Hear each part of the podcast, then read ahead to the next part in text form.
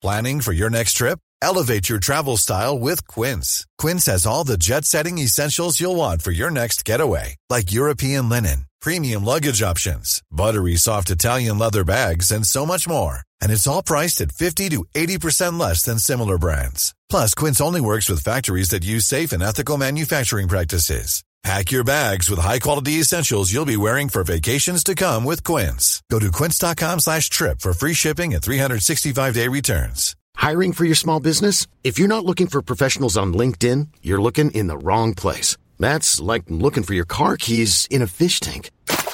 LinkedIn helps you hire professionals you can't find anywhere else, even those who aren't actively searching for a new job but might be open to the perfect role. In a given month, over 70% of LinkedIn users don't even visit other leading job sites. So start looking in the right place. With LinkedIn, you can hire professionals like a professional. Post your free job on linkedin.com slash achieve today.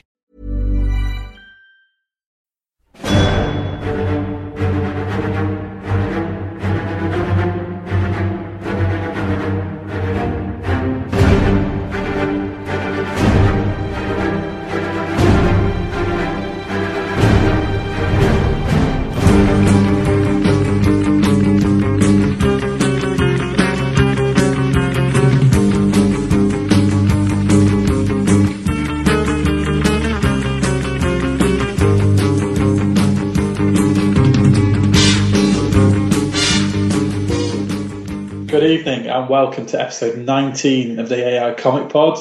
Um, it's your host Rory Greenfield, uh, as always joined by Stu Bridson. How you doing, mate? I'm good, thank you very much. Very good. Uh, this week we are covering Sin City. It's come up quite a few times from listeners, and, and it's something we, we thought we kind of need to explore at one stage or another. I think before we go into that, we'll probably discuss a little bit of news about the pod because we've not been on for a couple of weeks or so. It's been a Yeah, while. I think we we decided we had to have a bit of a bit of a gap, didn't we? Because it, it's been difficult with there being so much football on, and because the, the last one came out quite late in the week, so we, we want to make sure we've got a little bit of a gap between between recordings because we've got to give all twelve of our fans time to really listen and digest. Yeah, exactly. We, so, we, we've no. made the big time now. We're into double figures, so we're going to start going really Hollywood now and having catchphrases and all kinds. T-shirts, man. The T-shirts are on the cards. That's Uh, shooty one, stabby one, scratchy one. I'm working on it. Um, Exactly. I, I've got a guy. You got a guy. Good. We need a guy. Um, talking of guys, uh, I'll just kind of briefly mention. So we've talked about writing for our Tumblr site, and Stu will give you that now instead of at the end of the show. Uh, it's aicomicpod.co.uk. There you go. Uh, nice and straightforward. Um, so we've done a little bit of writing, Stu a little bit more than me. Um, and we're going to do a little bit more as, as kind of things evolve and expand. Um, but we wanted to kind of introduce some other people who are kind of uh, regular kind of listeners and, and some contributors to us. So Marco Lopez, uh, excellent host of uh, the ex-European show. Now that we're not in Europe, that's a bit tough on Marco, but he's he's very regularly involved in in AI. Uh, four three three Chris. Sorry, Chris, I can't pronounce or remember your surname. I'm going to go with it's Vermeulen. Yeah, see, I, I was thinking Vermaelen as in Thomas, but, um, but that's all that sticks in my head. Anyway, so Chris as well, a regular contributor to us, um, really great guy, and Joey Connors, who um, I've done, uh, you know, a couple of pods with over the time. We did the Warriors on, on the excellent movie night, um, and he's he's a massive comic book geek. If you haven't already noticed, um, him and Stu, that you know uh, nerd it out regularly on, on Twitter and, and discuss all things comics. So um, he's going to be coming on soon with uh, with the wonderful Nina Kauser doing Gotham, the TV series, which uh, we're waiting to do. But all three are going to write uh, for us and potentially others moving forward. Um, and then all three are going to regularly do a pod with Stu on comics only, uh, not TV and uh, cinema film. So it's something that people have asked for quite a lot, and, and sometimes people go, "Well, why are you not talking about comics and, and this and the other?" I think from our perspective, there's a lot of material to cover. Obviously, try and grow an audience, uh, get some participation, and it was kind of a step we were going to take at some stage. So that's going to be happening not every week. Uh, certainly not. So probably one in four pods. I think we, we're going to look at. Um, so it'll be kind of rotating with those guys, and then maybe other people going forward. There's some great people on, on Twitter and that me and Stu know that want to get involved at other intervals. So so yeah, so that's quite big news for us. Um, we're really looking forward to you know, expanding a little bit and, and continuing to develop with AI and, and, introduce some new elements to what we've already done. And yeah, it'd be ace. Well, they Any say, the, the, yeah, they say, don't the variety is the spice of life. So, uh, it, it, like Rory said, we, we've been getting asked pretty much since day one, are we ever going to yeah. do comics? And Joey and I speak very often about comics. Joey makes me look like an absolute numpty when it comes to comics. He knows things that I could only dream of. Oh, well, well, Chris as well. I must add, Chris reads everything. He's literally an encyclopedia. So. And in and in fairness, Kay does as well. Kay reads a lot of stuff because, but Kay Kay is able to read more because he's gone down the electronic route. Whereas Joe, Joey and I try and stick to the physicals. But the reason we've we've come up with this is, if you have or haven't heard, DC have, uh, are in the middle of a, a reboot now called DC Rebirth where they've reset their comics back to, to episode zero, and each each of their major titles, so Batman, Superman, Flash, Wonder Woman, what have you, Green Lantern, they've all got a one-off uh, called uh, Rebirth, and then they're starting from from issue number one again. And Joey and I have started collecting some of the same issues. I think we're both collecting Batman and the Flash and Green Arrow, and we've thought, well, if if once a month we get together and we talk about the comics, the storylines, what's going on. In particular, for me, the way they're drawn. I've always loved the way DC comics are drawn more than Marvel. And it just seems like if we're ever going to do it, starting at, at, day one seems to be a really, really good time to do it. But with the, with the prevalence of things like Comixology, which is what Kay uses, I think Chris does as well, and we've got Marvel Unlimited as well. These are online e-comic subscriptions and j- just to put it into perspective, I, f- I forget which one of the lads it was who said, I think it might have been Kay, said he bought the whole Spider Man clone saga, all five uh, graphic novels. He bought all five for less than I paid for one physical copy. I think I paid 25 or 30 pound and he got them all for $25. So I think I think I, I better apologise for Marco because uh, I think Stu's got your name wrong about twelve times in the last two minutes. Oh, is it Marco who did it, not Kay? yes. Oh well, I don't know. I can only remember like three names, and yours is one of them. So, and mine's the other. So, I'm a mate. Sorry, Marco. Yes, Marco is the contributor. Kay, I'd love to get involved, but I, I don't know if he is at this stage or, or, or not. So, um... so, so, just to backtrack, Marco has bought five electronic volumes for, for the same price I've paid for one. So exactly. it, it, makes it a little bit easier for us. So if we wanted to cover something, say there was a massive DC, uh, a massive Marvel storyline going on, maybe Civil War two. If we can't afford to buy the physical comics, it's way easier for us to buy electronic copies, read them, and discuss it. But we'll we'll try and do one a month. It might not pan out as one a month. It could be six weeks. It could be every couple yeah. of months. But, but, we, it, but and, and then there's recommendations, and, and a lot of people are recommended stuff. And I, am extremely busy, obviously, get involved writing on AI and football pods, and, and you know we both work full time and, and, have busy lives. So you know it's it's what we can do and what we can fit in, and, and you know hopefully introducing people, you know, expands that a little bit and makes it easier for us. The one thing I'm just gutted about is that you mentioned Spice of Life, and I couldn't get a Vision cookbook joke in there. I'm just absolutely devastated, but we better move on. Um, or if you think of one in a little bit, say the joke, and we'll just get Nina to cut it in. Yes. There's always always room for crafty editing to make it sound you won that quiz. You, you, won that quiz from complete, you know, complete editing. It wasn't me being terrible at all. It was complete. It did. I didn't even answer those questions the same No, it wasn't. Day. It was. It was a voiceover artist that we yeah. paid. It was incredible. it's amazing what you can do with a bit of modern technology, folks. Right. Speaking of modern technology, um, we're covering Sin City. Uh, the reason we're doing this is because uh, we were talking about this before. It's not one of my favourite films, and it's not one of Stu's. So uh, it's quite rare for us to get not fanboy about things. But there's a lot of elements of this film that that need discussing because I think it's quite pivotal. You know, on a lot of kind of levels, really. So it was it was out in 2005, so it's it's 11 years old for me, stylistically, coming out of the cinema, because I remember watching it at the cinema, it's still one of the things that I've been completely blown away by visually. That's the one thing that struck me, and that's one thing that strikes a lot of people when they watch this film. Um, you watch it in high definition now, and it, it looks like something recording you know, completely modern technology. You know, it, it is it is stunningly beautiful. I and, can't believe it's that old.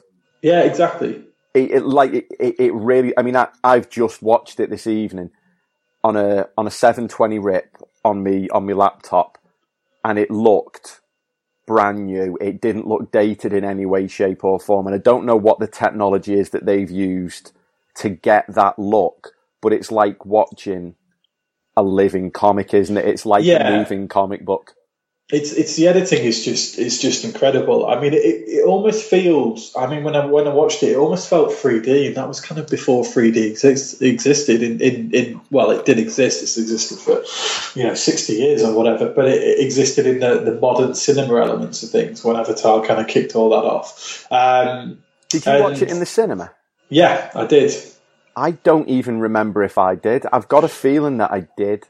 It's when I was a student and I watched it in Leeds, um, and I remember it quite vividly just because of the impression it had on me. I mean, at the time, it was quite a hyped film because, well, it, it, you know, critically, it was it was pretty highly rated. The cast is huge. Um, and it's Robert Rodriguez, who, you know, so many links with Quentin Tarantino. He was kind of the hot director at the time. It's obviously Frank Miller, um, very heavily endorsed. And it's one of those things that had a lot of buzz. And, and if you like films of that genre or that style, it, it was one of those things I think you, you kind of had to watch at the time. So, yeah, I, I remember watching the cinema um, and visually just being like, I've never seen anything like this.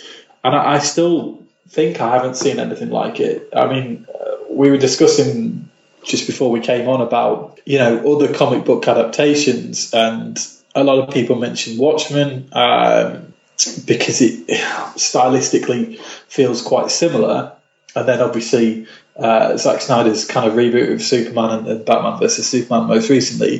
He's the closest director, and obviously 300, which was done before. He's the closest director that, that would shoot in this style. That's what I was going to say.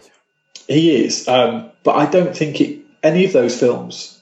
Watchmen's a good film. Um, it looks great, but I, I, don't think any of them compete with this uh, in in terms of visually blowing me away. None of no. them, none of them took me to that place where I went. It's just like almost like a comic book coming to life in your imagination. It, it's it's quite incredible how it does it. I mean, Kalon, uh, excellent guest that he is, talked a lot on, on Daredevil about the visuals and, and, the use of color, especially in the kind of fight scene in the corridor. Um, and there's a lot of these scenes uh, in this film where blood is, is the only color that's not black and white. Uh, blood except, and eyes. Yeah, blood and eyes, and one distinct yellow man. And that's, you know, and obviously, uh, yeah, Goldie with, you know, who's lit up in a dress and a, a, a you know, bright kind of uh, you know, gold hair. It's it's those kind of visuals and scenes that just they spark something in your, your brain that it, it's just it's not like anything I'd seen before, and it, it did it did shock me. And it, you know, it, it, visually kind of blew me away, and that's why I think it, it needed discussing.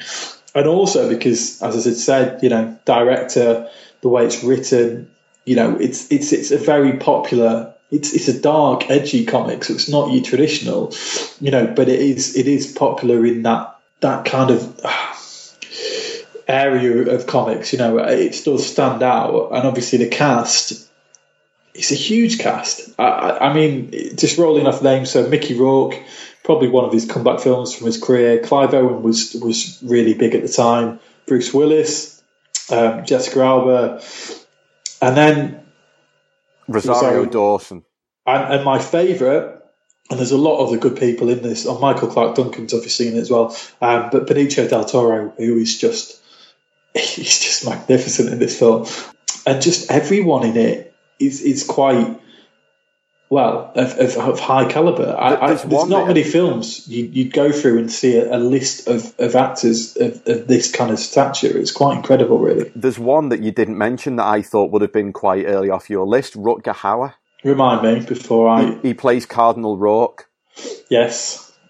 and Josh Hartnett's got a very small part in it. Um, Literally, I think if you were he's to in the up, first and last scene. he's yeah. probably in for a total of maybe three minutes, but Yeah, exactly. three, three poignant minutes because it, it really sets the tone. And it really, really nicely frames off, doesn't it, when he's in at the end of uh, God, the, I, the, for- I forgot Frodo as well. How dare I forget the Frodo? customer is always right. Really, really signs it off nicely. Yes, he does. Um, and yeah, Frodo, whose name Elijah Wood, I remembered. Well Um, done. he, you know, I think that with it, it it's it's the story which is obviously extremely heavy and Very. brutal, and and quite shocking as well. I mean, some of the scenes, I, I was just like, oh my god, this is this is insane because. Not many, not- not many stories. it? No, not many stories push the kind of boundaries that it does. So I thought w- when we were discussing this, see, we can talk about visuals all day, um, but I think we, we're going to talk about each kind of story and each way they're kind of portrayed and played out. Um, so the first major story is, is, is Bruce Willis's at the beginning. That um, yellow bastard. That yellow bastard, exactly. Which, as far as chapter titles go, it's pretty good. I mean, it's very self-explanatory. It is self-explanatory. So, I mean, Bruce is. He's playing Bruce Willis. Let's be honest, he is. Yeah. But- and he's kind of playing the good cop, you know, and he's doing a role that's quite familiar to him. But uh, from the kind of traditional kind of action star that he was, and, and you know, household name and stuff, it, it was quite quite a surprise to see him in the role. You know, he's taking it up. Uh, Michael Madsen's his um, partner, uh, if you could call him that, as Oh. such, who portrays him. And it's just the start of all the corruption, and it, it gives you kind of idea of all the backstabbing and the police corruption and the kind of elements that go on in Sin City, really. And it, it starts it off in the right tone, doesn't it? When you think within within the first few minutes, once you get away from the first chapter of uh, the customer's always right, Yeah, it, it really does set the tone when you're talking about an aging cop feels like a failure who's trying to trying to stop a notorious child molester. Yeah, I mean, trying that- find redemption. That yeah. that's really really setting the tone for oh my god, well if this is happening now, what's going to happen in the next two hours? Well, exactly. Yeah, exactly. And it obviously sets a tone for how dark it is. Uh, seeing that he takes both his pieces away by blowing off his hand and blowing off his nuts, Yeah. um, which is, you know, quite a shocking thing. But what struck to me is, is the way he narr- narrates it. And ah, the He's so, narration he's in so the film is just isn't he? Yeah, it's it's really subtle, but it's really clever because you, you're watching a story play out, but he's telling it to you in his voice, and it's quite rare that that's done. And yeah, I, I, I really, I really w- watching it back, and I've watched it obviously quite a few times. I love that about it, and he's got a great voice for it, and it really does work. And the whole style of that and the way it's done, I was just like, what on earth is this film? When I first that scene, I was just like, what have I stumbled into almost because it does it does set the tone so quickly, you know, um, and not many films literally just rock up and, and, and lay it out on the table as such, do they? Yeah, they, they not with you know, such a not with such a, a sensitive uh, subject to be going into. Exactly. it- it's the kind of thing that a lot of a lot of films or TV series would really pussyfoot around it. It's it's a bit of a it's understandably a very delicate thing to go for, but they've done it in the right way because there is no way to pussyfoot around it when when you're talking about someone who's abducted a child and is planning on torturing her and doing all all manner of unspeakable things. Oh, Th- th- oh, There's yeah, no real way agree. to pussyfoot around it, and it makes it a lot more real because in that situation, I don't know about you, but you, you imagine, well, you would be, you would be reckless. You wouldn't be, you know, checking your corners and being really meticulous. You would be thinking, I've got to get in there. I've got to get this done now. I do not want this on my conscience. I don't want to be the cop that failed an 11 year old girl. But the, the, the narration, it's the way he keeps calling himself like stupid old man and silly old man. Like nothing he does is good enough, even when he saves your life. Yeah, even when he saves a life, he's, it's quite amazing what he does in terms of his style of things. He's ex- extremely self-deprecating, you know, no matter what he does. Um, it's al- always one step away from, from what he, he feels he should be doing, even though he saves a girl's life and she, at the age of 11, she, she falls in love with him and he becomes some kind of a, I don't know, some kind of a focal point in her life, doesn't she? She when later on when she meets up with him um, when Yeah. she's nineteen, she's she basically says that her entire romantic life, every single person that she's ever compared has fe- has fell short of him because no one, no one could ever live up to the expectation of well, he saved me, you know, in my darkest hour. He's the ultimate knight in shining armor, but he It's- doesn't see himself. He sees even when he saved her, he still sees it as being part of a failure because he didn't save her completely because her insistence on staying in contact with him while it kept him sane, it also left her open to them being found again. And it, it- it's- Yeah, it's it's one of those where obviously he goes to prison after being shot multiple multiple times um, and surviving. Uh, a lot of people in this are extremely tough. Let's put it that way. yeah, that's one way of saying it. Tough. yeah, they basically don't die until their head's cut off. But you know, it, it's he goes to prison. Uh, he eventually, so he gets a letter from her. She calls herself Cordelia. Um, the prison scene when he's in that solitary confinement is just incredible. So there's Visually, no- it's, there's no lighting around it. It's just lit in the jail cell. Um, and he's getting this letter in solitary, what you know, each week, and, and he doesn't expect you know her to, to do this. Uh, it's it's keeping him going. He says that it's the only thing that basically keeps him alive. Um, and then one week the letters stop coming, and and then a few weeks pass by, and he's he's kind of traipsing the cells and losing his mind. Um, and then a, a finger arrives in the letter, um, which is quite a, a, a shocking thing for him. So he confesses to it then. So for all the time, he'd not confessed to it. And he confessed to it at that stage, um, and he got released. After he gets a severe arse kicking. Oh, he gets he- he- he's absolutely had- battered. Yeah. yeah, he's had every single shade of shit knocked out of him, and he's always held held firm because as long as Nancy was okay, he didn't need he, he didn't need to prove his innocence to anyone. He knew he was innocent. She knew he was innocent, and that's all he cared about. And he'd obviously been threatened by by Junior's father, by the senator, that if he told anyone what had really happened, they would die. Anyone he loved or anyone he told would be killed. So he was quite happy to suffer in silence until he thinks that Nancy has, has been harmed in some way. And of course, it turns out she hasn't. It's all just a ploy because he, oh, why am I forgetting the guy's name? Junior, what's his actual name? I can't remember his name actually, but yeah. He, he need he wants to get to her, doesn't he? He obviously sees her as being some kind of an unresolved.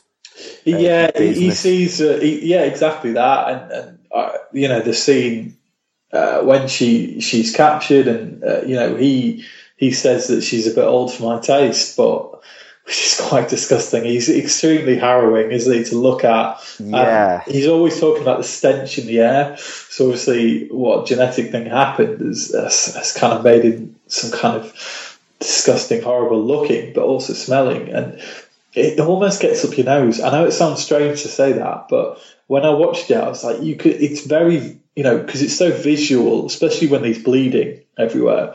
It's it's incredibly kind of thought provoking. That's what I, I find about that scene. Um, other than that scene being I mean, he, he looks brutal. he looks like he's made of, of, of toxic waste, doesn't he? Because, does, as you yeah. said, because of the because everything else is black and white, he stands out so much more. You, I, I know what you mean. You sort of you, you can imagine what he smells like. You, you you can.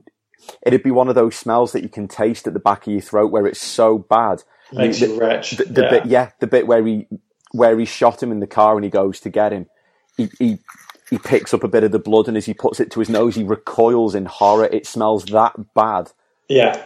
and you, Yeah. you really do get a, a sense of that that you wouldn't get if it wasn't monochrome because the, yeah, the yellow it's, it's against all about yeah, it's all about the visuals that make it. I mean, you know, uh, even in the first scene, you know, just to go back to it briefly, when Josh Hartnett uh, lights a cigarette and she's got those piercing blue eyes. Before that, everything's black and white, and it's it's quite amazing how it suddenly triggers certain things. So, yeah, the scene when he's he's taken her to a to a barn after he's after I forgot he'd been he'd been hung. Yeah. And during, and during the hanging process, he starts doing the same self-deprecating you know, speech to himself, saying, don't give it up, old man. You know, you can do this. T- tighten your neck muscles. You know, it's it, he's quite an incredible kind of like not anti-hero, but you know, a hero in the sense that he doesn't really want to be. He's not trying to be. He's just trying to do the right thing.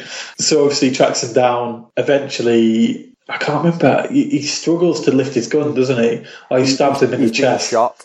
As, Yeah. he, as he's running up to the barn, somebody shoots him from the back, Yeah, but he, he manages to to get there. But and it, it completely replicates the scene on the docks, doesn't it? He says, "You, yeah, exactly you the can't, same. you can't Yeah. even lift that cannon," and you think he's about to do the same again and like shoot his other ear off, but this time he genuinely can't lift.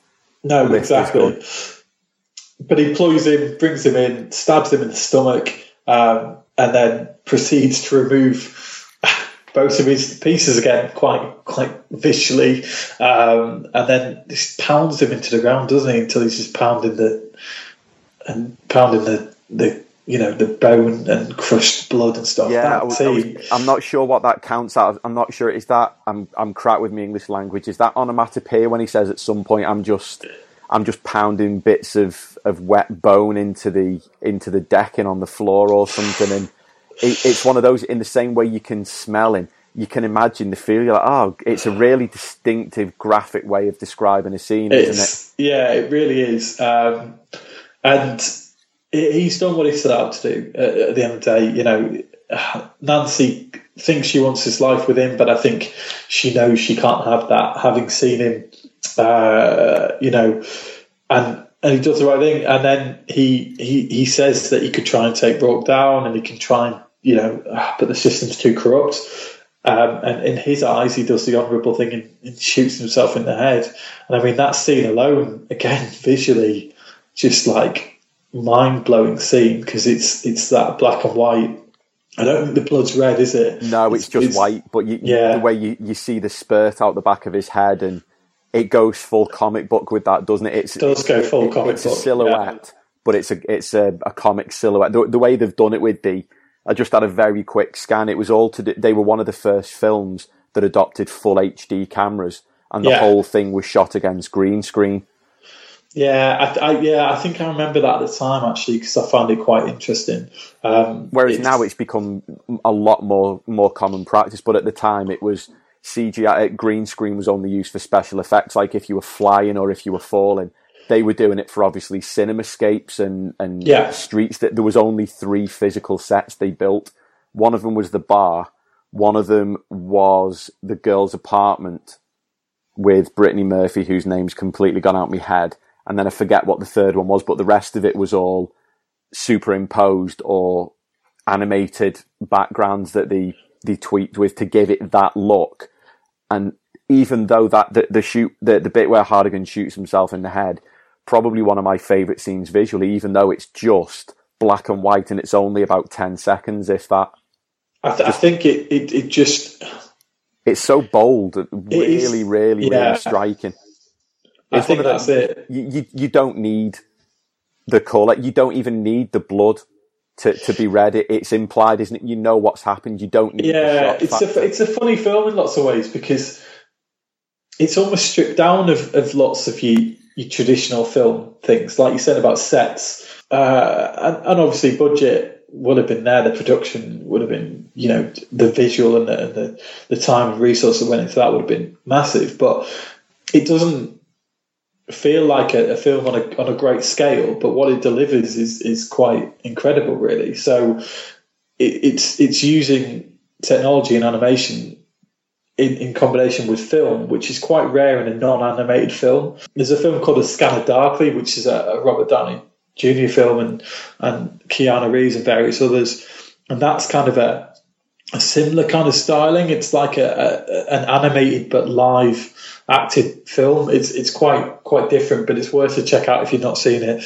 It's kind of ah, twitchy narcotics film, and, and everyone's on some kind of drugs, and it's the way it plays out on, on film. But it's it's really good. Um, but it, it's quite similar to Sin City in that regard, and there's not many films that, that have done that. Um, the films like Inception, you know, they're real films, but they use technology in a in a, a kind of cityscape. Do you know what I mean? Whereas yeah. this does feel you know, very, very different in that regard. I mean, the driving scenes and the city backdrop um, and the kind of heavy rain and the bridge scene. You know, we need to talk about Marv next anyway, but um, the bridge scene with Marv and, and those kind of scenes with him are all visually quite incredible. He gets the bulk of the the movement and different different scenes and different backgrounds really. So I think having Mickey Rourke was quite a, a big move. So I mean, Mickey Rourke's career is, you know, we talk about Robert Downey's uh, substance abuse. I think Mickey Rourke um, might slightly beat him, which is quite impressive, to be honest. Um, yeah, he, he makes him look quite the choir boy, and this was very much uh, during the, the lull in his career, wasn't it? I think this was during the time when a lot of people didn't want to touch him. Yeah, he was he was left for dead for a long time because he he basically well he'd probably pissed off enough people in Hollywood to not even get a gig. I was going to say, I think he, I think he burned so many bridges that eventually people had just stopped just stopped bothering with him. Stop casting him in films that were significant. Anyway, yeah. let's put it that way. Because big actors will always get a gig. Um, some terrible films, you know, along the way, but you know, he was oh, he was in his 50s by that stage. He looks about 70, in fairness, because he's just so abused. but um, And that wasn't yeah. even any makeup, that's just what he looked like at the time. so he'd done a couple of films around that time. He'd done a small stint in Man of Fire, but he'd barely kind of done anything around that period. I mean, his big comeback film is The Wrestler, really, which he got an Oscar for, and that was three years later. Um, but I would say this is probably the film that kickstarted him back into getting those kind of gigs. Do you know what I mean? He's in Iron Man 2 as well, isn't he? And yeah, before that, he, he really was kind of washed up, which is quite sad because he'd always been known for having a kind of stellar career. Well, he was one of those, wasn't he? He was he was ever present in the eighties. He was in so many things and so many yeah. big things that huge, re- really, really hold their own. Yeah, and it was just it's one of those actors that that probably just needed the right director and re- needed the right script. And and frankly, I mean, I, I think Benicio del Toro steals this film if you're talking about individual acting, but he's not far off. Do you know what I mean? It's Marv's character is extremely likable for a man that's extremely violent at nearly all times, isn't he? Um, oh God, yeah. The, the, there's very few times when he's doing anything where he isn't beating the snot out of someone. Yeah, and I mean, the, the scene for me that I, I, remember so visually is when he's trying to get information and he's driving his car and he's ploughing that guy's face into the ground as he's driving along. So he's got the car door open. Um, and it's just the way he, he's obsessed with getting other people's coats. Um, which I absolutely love. He's like, you're bleeding all over that lovely coat. So every time he kills someone, it's got a nice coat. He upgrades his coat. Um, he's quite a lovable character for, for someone like that. You know, his his forgetfulness uh, because I don't know, he's on medication, isn't he? Which he he always tells you, um, and he goes to see his parole officer. Um, and he, she gives him the pills, and he's literally taking pills by the dozen. Do you know what I mean? He's just he's just not in the right mindset. Um, but we don't really know what's wrong with him. Do he just says that he, he, hints at there being some kind of really deep problem about him falling into full on psychopathy or something yeah, like that. he does. Yeah, but we don't really, and and that adds to the element because to to the the mystique of him because you sort of. Well, I don't. I've never read any of the Sin City comics. Maybe, no. maybe it's something that they've covered it, covered in some of the other uh, of the books.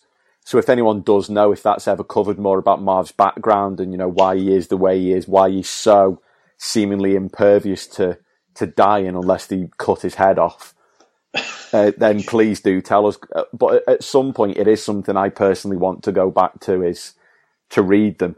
But cause yeah.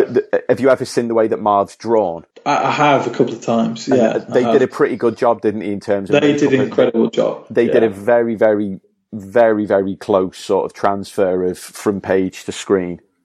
Yeah, yeah, they did, and I, I think the the scene when you know he's got the plasters literally all over his face. Yeah. Um, th- those kind of really stand out, and he's obviously got extremely kind of weird chiseled features, and it, it does make him look quite. You know, he, he says he's not visually attractive, so he can never get a girl like you know like Goldie unless he you know tried. So he's he's set up basically is, is that the play within. Um, I'm not sure why he set up. That's the only thing. Oh no, I know why. So he sleeps with the. Um, the they want the prostitute dead, basically. So uh, she she happens to sleep with him, and Elijah Wood's character, you know, sneaks in in the dead of night and kills her. And, and they try and frame him for it, um, and he doesn't know how to sit down, does he? Let's be honest. No. So he, he's always going to go out swinging. Um, that scene when he comes out of the room and he just smashes the doors open and like blows two of them backwards, and then it's almost like it's quite similar to the uh, Civil War in terms of the, the, the, hallway scene. So he jumps off the, the stairwell and catch, you know, catches uh, the bars of the, you know, banisters about, you know, four four stories down. Um, he's an absolute brute, man. I, I, he's just such a good character, but kind of he meets his match a little bit in Elijah Wood's character, doesn't he? So Elijah Wood's just something else. Um, so he, he finds he tracks him down, goes to the farm, um, and then he, he, gets his eyes scratched out. Basically, um, ends up in the basement with his parole officer, who's had her arm chewed off. Yeah, because it turns out that Kevin is a cannibal and he's eating people, but keeping um, their heads Yes, because he wants trophies on the wall. Yes, yeah, and because he, he he feels that he when he eats someone, he also ingests their soul. Yeah, that's what uh, the Roark character says, doesn't it? That, yeah, that, yeah, that's what the cardinal says. So again, yeah. another very, very, very deep, twisted subject that's really disturbing. hard to put pussyfoot around. It really doesn't, man. And that's the thing with this film. I mean, we've talked about Jessica Jones and Daredevil. I mean, Jessica Jones we need to cover, but the, the kind of subtle referencing to things in those or the slightly edgier. This film is just on a different level to that. I mean, it's it's a proper R-rated film, isn't it? You know? Oh God, um, yeah. And that that scene in particular. So he they escape from there, and he, he goes to the the hardware store. Um, and the guy just says you, you, sprucing up the home security system, and he's buying barbed wire and hacksaws and those kind of special gloves, and he's basically laying a trap, and he's got handcuffs. Um, and Elijah Wood's, you know, wary of it. He, he jumps the barbed wire and, and, gets in close, but as soon as he gets the handcuffs on him, Marv just literally knocks the shit out of him. What he does, he, um, he sparks him out with one punch because he, he, he obviously know, have, having fought him once before, he knows if he's got time and space, he can't touch him. So the only way he can do it is he's got to keep him close to him so he's within arm's reach. Yeah. Get him in a punching contest and he's fucking useless. Exactly. And exactly. Poor, poor, Kevin doesn't stand a chance. And then the way he actually he, he, wants to get his revenge, doesn't he? By now he's he's met Goldie's twin. At first, Goldie and all the other prostitute, uh, sorry, Wendy and yeah. all the other prostitutes think that he killed Goldie. He, yeah, they do. Yeah. And he, he, wins them over where logic prevails. You know, he, he just explains himself. He doesn't need to do anything. And she comes in and she wants to shoot him in the head, doesn't she? She wants to kill Kevin. But yeah. what he comes up with is just beyond twisted. He knows how to get his revenge. Let's put it that way. So he and he's a man who enjoys his revenge. Oh, he loves it. He loves bringing the wolf in. That scene when the, the kind of you know canine kind of wolf's dog comes through, and he, the guy's still smiling that smile, and that's the thing about Elijah Wood's character. Um, you know, he keeps saying he's smiling that smile, even when his head's being cut off. Not once does he scream, not once does he flinch. It's it's quite a shocking scene, to be honest. Um, and again, the black and white element of that when the dog comes up and starts chewing on his legs, you know. Um, and the way it's shot with the, the, the one thing you always see about Kevin, you always see his glasses. Yes. So he, he's always got that rather than highlighting, you know, the blue of his eyes or the green or whatever. It's yeah. just that you don't even see his eyes through the glasses, do you? you see just two sheets of white. So again, yeah, exactly. very striking, and I think it gives him quite a menacing edge because there's oh, there's, there's, always something off-putting and a little bit wary about anyone who, who you can't see their eyes. And and the, the the expression on his face, the the sinister grin that he's got, again, it makes him look very unfeeling, barely barely even human. That no matter what he does, he's always just got that little wry smile on his face. Yeah, I asked for a couple nervous. of questions on. I asked for a couple of questions on on Twitter and a few of our faithful, especially those that I asked kindly who are joining our podcast. But um, I asked a few others. Um, Chris Erickson um, asked us, which is quite good, who would you rather be alone with, that yellow bastard or Kevin the mute cannibal? The yellow bastard, without Yes. a shadow of a doubt. I, yeah, because A, we're male and, and adults, so I don't think we're his cup of tea necessarily. Um, but uh, yeah, I, I wouldn't want to be near Kevin. He scares the life out of me. That is a scary character. Um, And it was a, a good, very clever bit of casting to get Elijah Wood. You would assume Elijah Wood in a film was going to be playing a good boy, wouldn't you? You wouldn't think he was going to be playing a cannibal exactly with, with strangely animal-like claws and Oh, cat-like agility. That I mean, you know, just talking about this does make me want to read the comics and learn a bit more. Do you know what I mean? Because it Yes, is Matt. it is kind of one of those things that I, I just there's nothing really like this kind of film and nothing really like this style. Um, I'll do a couple of other questions before we cover a couple of the other kind of arcs in the story, really. So, um, Chris, four three three, Chris for Milan, asks us what special movie for you? Uh, what makes it a special movie? Basically, I think for for both of us, it's it's it's probably the visuals, isn't it, that we, we talked about. I mean, the acting for me and the script and the narrative is is great, uh, and the way that it's kind of narrated throughout. Um, it's it's it's just different.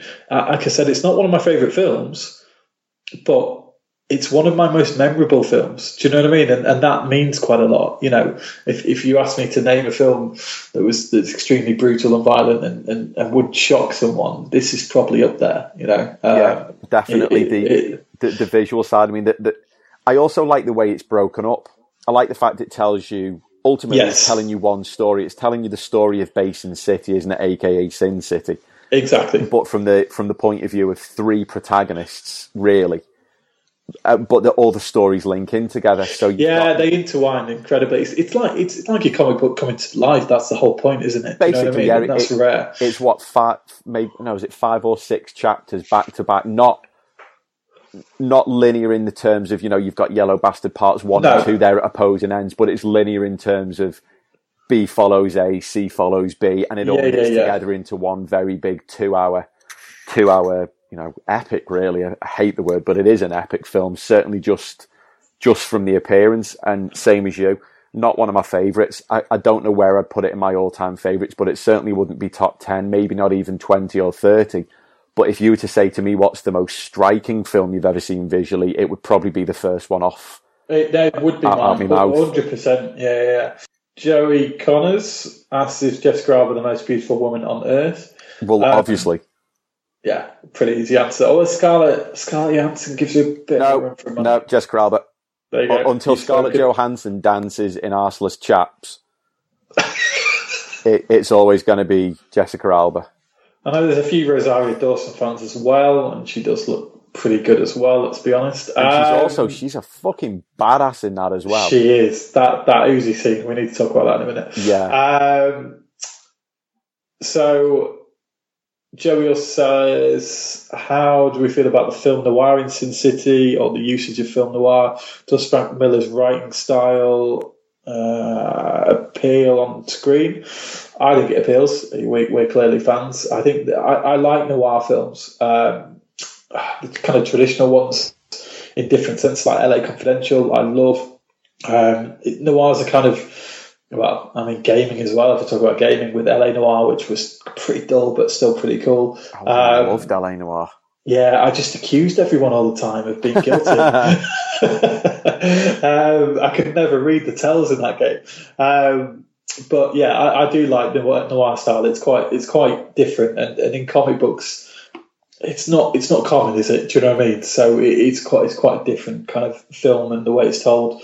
Someone asks Adrian Ordonez uh, asks what do we think of Sin City Two? Uh, I'll be truthful, I've not watched it yet because I said before I, I, I do really love this film, so I don't, and I, it does get mixed reviews. And it's some reason I've just never got round to it. And then whenever I've kind of thought about it, I was like, well, I'm not sure if I want to because I'm a bit worried it would leave a bit of a sour taste compared to how I, I kind of hold the original in, in regard. But Stu's watched it, I think. Yeah, it, it's okay. I mean, it, I didn't even realise going into it that it's a prequel. Yeah, I knew it was cool. It- Yeah, it's set just before uh, the events of uh, The Hard Goodbye. right. But I couldn't tell you anything that happened in it. I mean, I've only seen it the once. I saw it when it came out at the cinema. Was really excited for it. It was good. It wasn't great, and I wouldn't say it was especially memorable. It, it, it's, Yeah. it's got a lot of the same things, and I think that's its biggest downfall.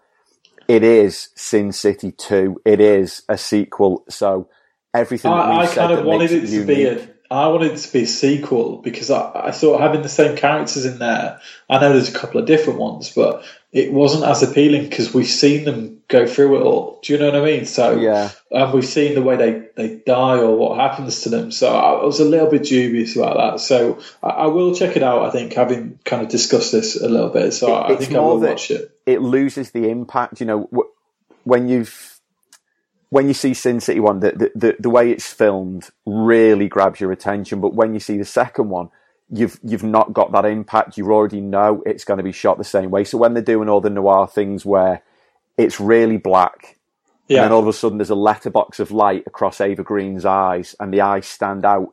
It's great, but it's a trick that you've already seen done before. You know, you've seen it more often. I would say the the most striking one in the first one is actually Alexis Bledel because she's got very very vibrant blue eyes. Yes. The, the, the girl that plays Becky, the treacherous Gil- the. Gilmore girl is all she's known for. Otherwise, I think, yeah. Yeah. So it, it employing the same tricks and the same techniques, they they've lost all the impact that made them great. So did it need to be made?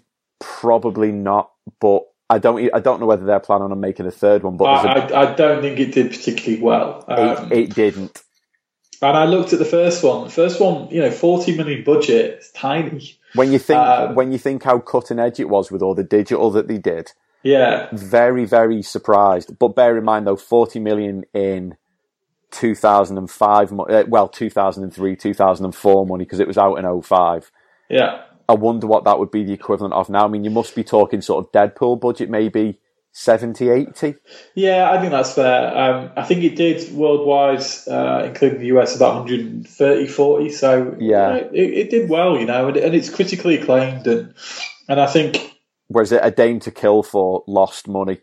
That Yeah. that cost 65 million to make and it made 40. So Yeah, 25, 25 million in the red is not good. When you think we won't be seeing another one again. Let's put it that way. No. Studios need to make money. So when, when you think it was a, it was a Miramax film, so it's not like it's being backed by a small studio. It was a pretty big one, Oh yeah, and it was a pretty monumental failure, really, by anyone's standards.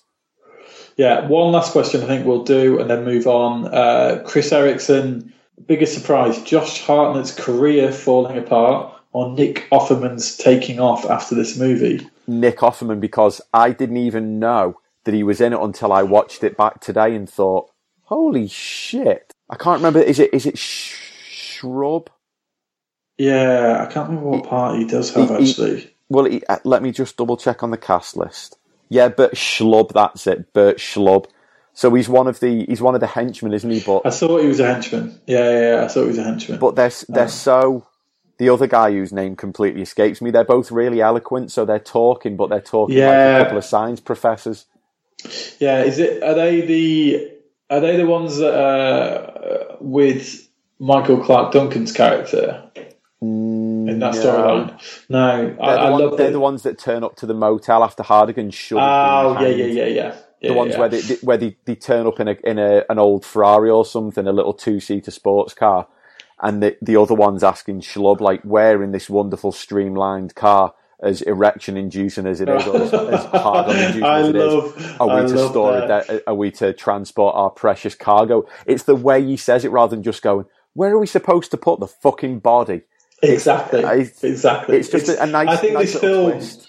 You know, it's a two-hour film, but it, it doesn't feel like it's got any fillers. You know, there aren't any kind of extras or smaller parts that don't have a purpose in the film. Do you know what I mean? It is very well cut and, and, and very well works in that regard. Josh Hartnett's career, ah, did it ever really take off? And let's be honest, I, I mean, he was I'm gonna go with no. he was popular, but I don't think he ever did. nobody knows why.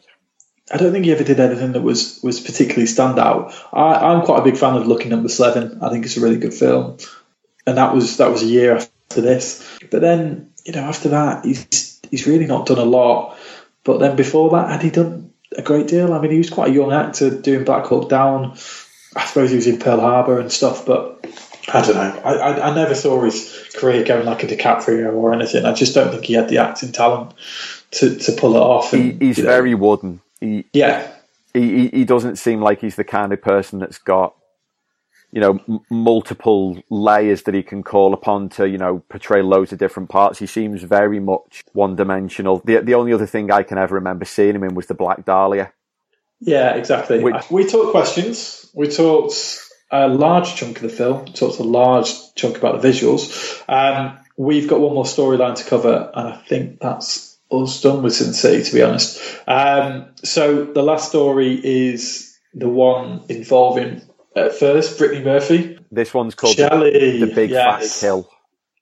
So I I like this storyline. I think this is although it's not it's it's more there's more characters in the storyline, isn't it? Do you know what I mean? So it's a slightly different feel to it than the others, in my opinion. The others feel quite isolated about maybe individuals rather than this one, which is just a little bit more open. There's a few more characters in there. Um, Clive Owen, I think, is great. What do you think of Clive Owen as a general rule? Have you got I, any? I like him. I don't. I can't honestly say that I've seen him in that much, or certainly I can't think that I've seen him in that much. But I think he's one of those people that's been in a lot more things than you actually think he has. Uh, have you ever seen a film called Children of Men? Uh, no, I've never even heard of a film called Children of Men. That's his most known film. That's a really good film, actually. It's got quite a weird premise um, that basically people stop able to. It's like a modern sci-fi, so uh, it's kind of like now that Brexit's happened, it's what will happen to the country in 50 years when everything goes to shit. Um, yay! And basically, London's in anarchy, and it's all because women can't have children anymore. So everyone's getting older, um, and they come across a girl who's pregnant, and she's kind of being fought over by different sides. It's it's a really trust me, it's a really good film. Um, it's worth Wow. checking out. I've just Um, noticed. I've just looked at the uh, at the film at the uh, the cast list, yeah, and um, the guy that plays Black Panther was in it. No, sorry, no, not Black Panther. no. No, he's uh, he's playing Baron Mordo in uh, Doctor Strange. I'm not going to.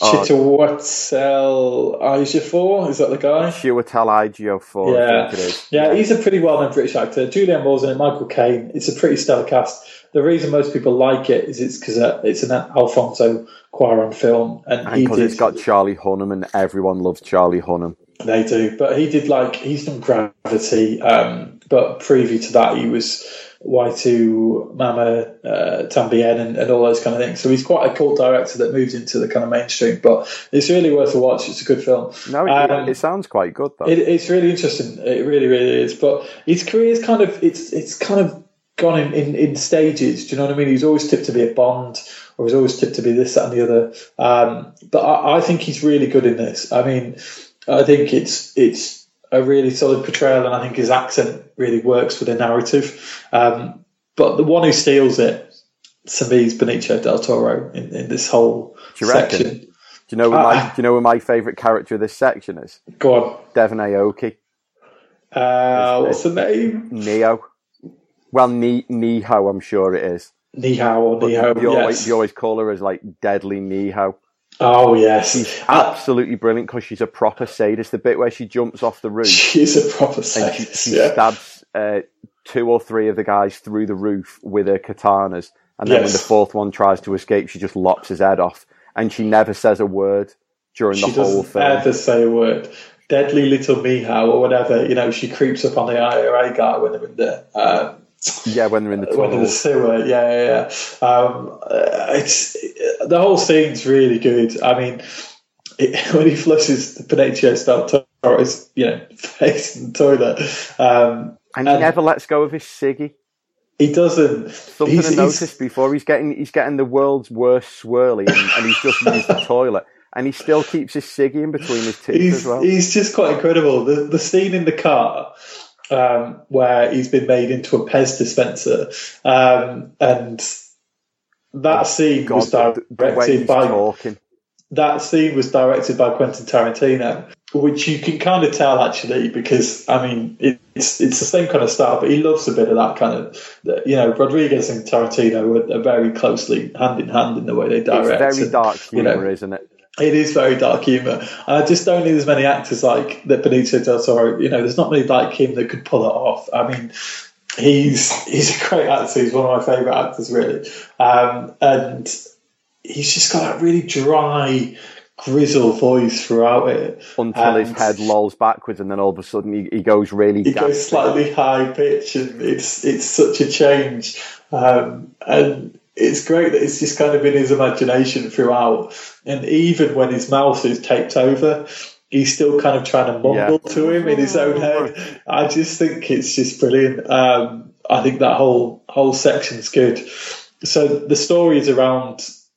Uh, is it the old town uh, yeah, where yeah. the kind of prostitutes, you know, rule the roost basically, um, and that's all run by Rosario Dawson. Um, I think it's a really good story. Again, it's something that makes me want to explore more with the comics because he's almost a kingpin character, isn't he? Michael Michael Clarke Duncan's um, guy with a kind of gold eye, yeah, um, and he, he, keeps massaging her face, and, and oh, he's, he's quite an intimidating character. It's a bit of a curse for a few actors because a few died quite after suddenly after filming this film. To be honest, um, I think Brittany Murphy and him.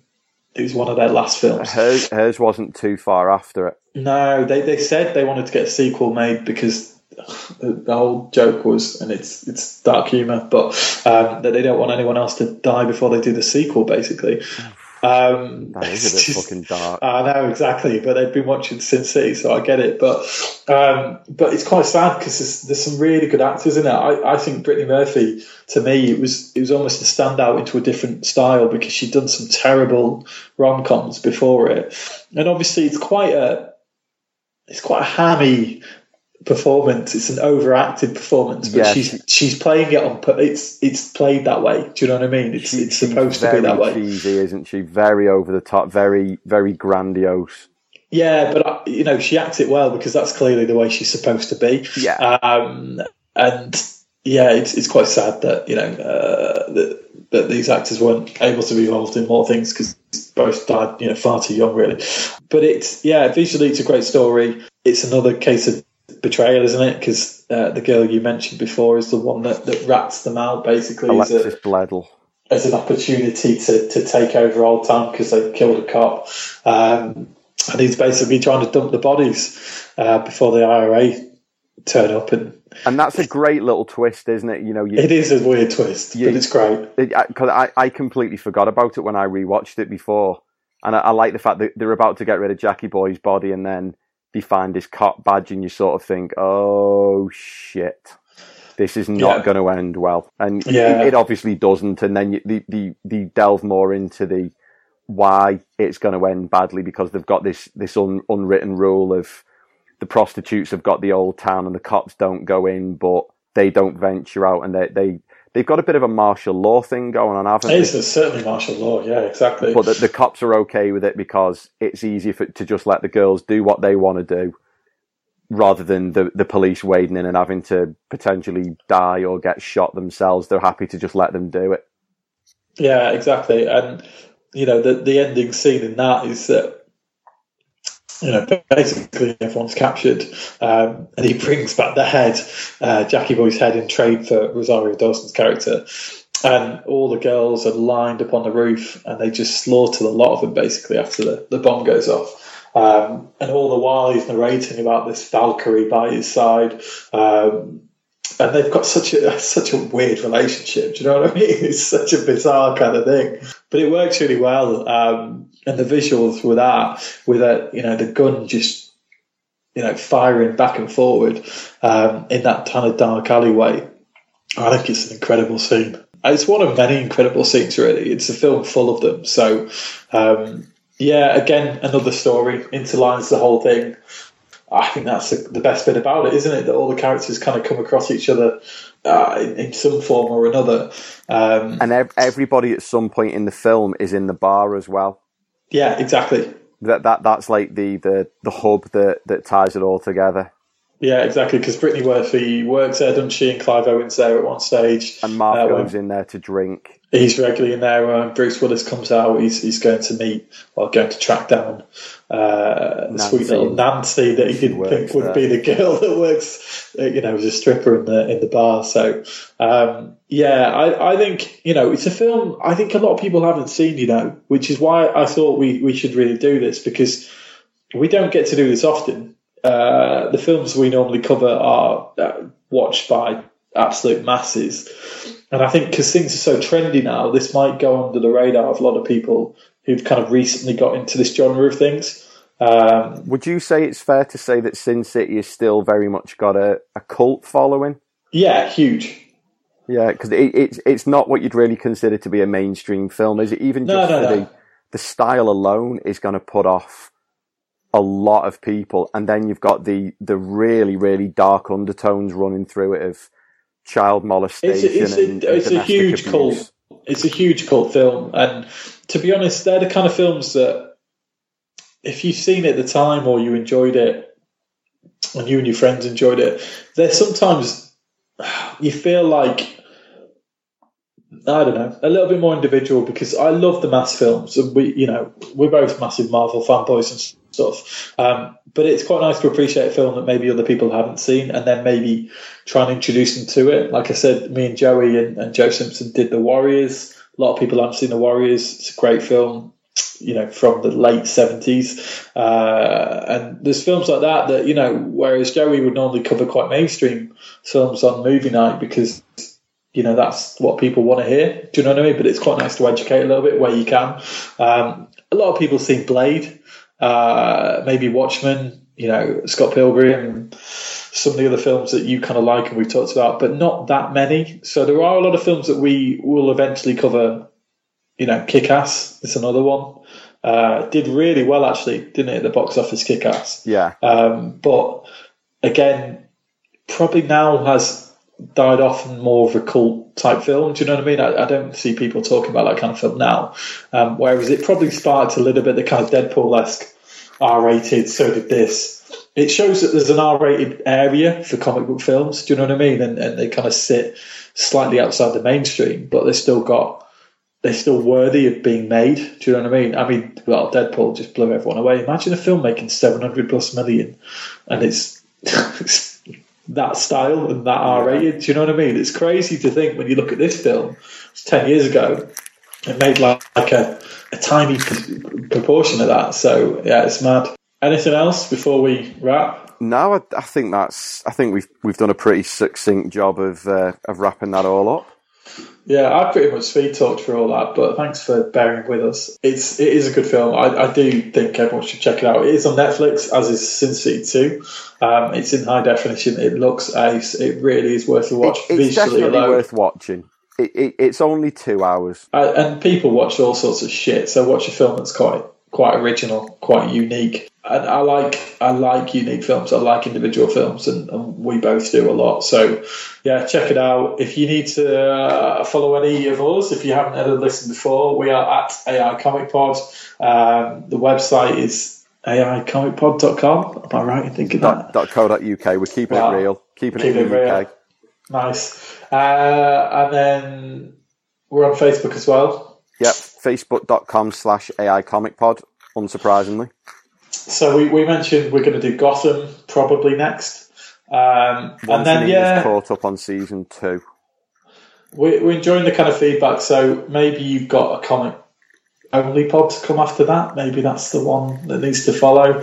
Um, and then we're looking at Suicide Squad, I would imagine, because that's rolling around That, pretty that- soon. that's out in August, yeah. So that that's that that's gathering some traction now. We'll I think we might have seen all of the trailers that we're going to get for that. yeah, I think so. There'll be a few t- TV spots and maybe a couple of different bits and pieces. Yeah. but, yeah. There, um, there was a, on a on a bit of a related tangent. There was a I saw a little interview before with uh, James Gunn, and James Gunn has confirmed that he, Chris Pratt, and a load of the other cast from Guardians Two are going to be at San Diego Comic Con. Oh, they're going to God. they're going to have some footage. Can we just go? Can we just I'd love find to. a way to go? Right. everyone, if if you want Rory and I to go to Comic Con, can you send messages to Gags telling him to make it an official AI thing? Because then we don't have to pay for it, and it'll save us thousands. Yeah. And I'll wear it. We'll wear branded T-shirts and all kinds of crap. Brand, Stu, Stu's already said he'd do anything for a retweet, and he, he's a complete whore. I so am. just just putting the word out there, he will do anything for a ticket to San Diego Comic Con. Pretty much. I mean, if there's anyone that you don't especially like, I'll probably kill people. Yeah, stabby ones. Yeah, I could stab someone. I can scratch people. I could give them a really stern talking to. Lots of finger wagging. I'll do anything to get to San Diego Comic Con. Uh, one day, one day, my friend, we will find a way to go. I don't know how, but, but you know, if we do it as some kind of legitimate charity appeal and sell it well, do some kind of video enhanced trailer or you know, like an Oxfam appeal for us. I, I don't know. That's really ethical, but we could, you know, we could make it work. We, we might be there in time for Guardians 3. Maybe. Maybe. Guardians seventeen, old Yeah. men. Um, By now, right, there's just Groot. There's only Groot. And he's a re- he's one of those really old crusty trees where the bits have started falling off. And, and he's just covered in dog piss. Poor Groot. He's had a hard life. I don't think there's any way to better to, to end that on really. So Yeah, let- thank let- you very much. Yeah, thanks for listening. Um, hope you've enjoyed. And Take it easy. Speak Yeah. to you soon. see you later.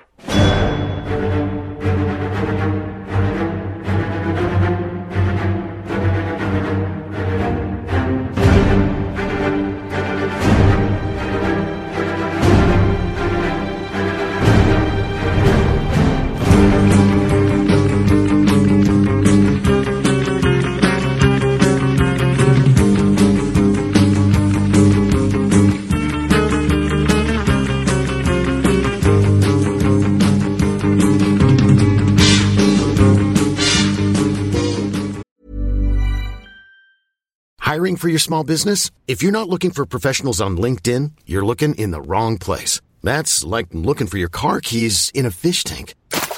LinkedIn helps you hire professionals you can't find anywhere else, even those who aren't actively searching for a new job but might be open to the perfect role. In a given month, over 70% of LinkedIn users don't even visit other leading job sites. So start looking in the right place. With LinkedIn, you can hire professionals like a professional. Post your free job on linkedin.com slash achieve today. Ever catch yourself eating the same flavorless dinner three days in a row?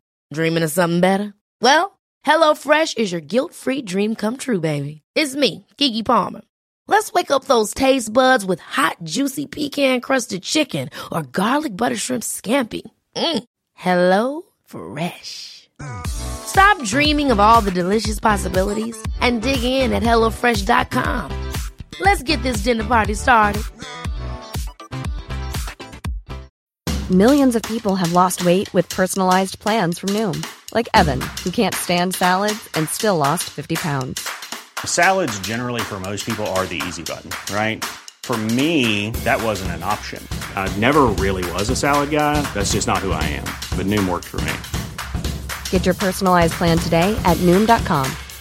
Real Noom user compensated to provide their story. In four weeks, the typical Noom user can expect to lose one to two pounds per week. Individual results may vary.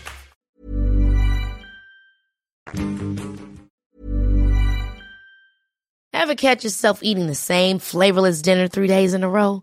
Dreaming of something better? Well, HelloFresh is your guilt-free dream come true, baby. It's me, Keke Palmer.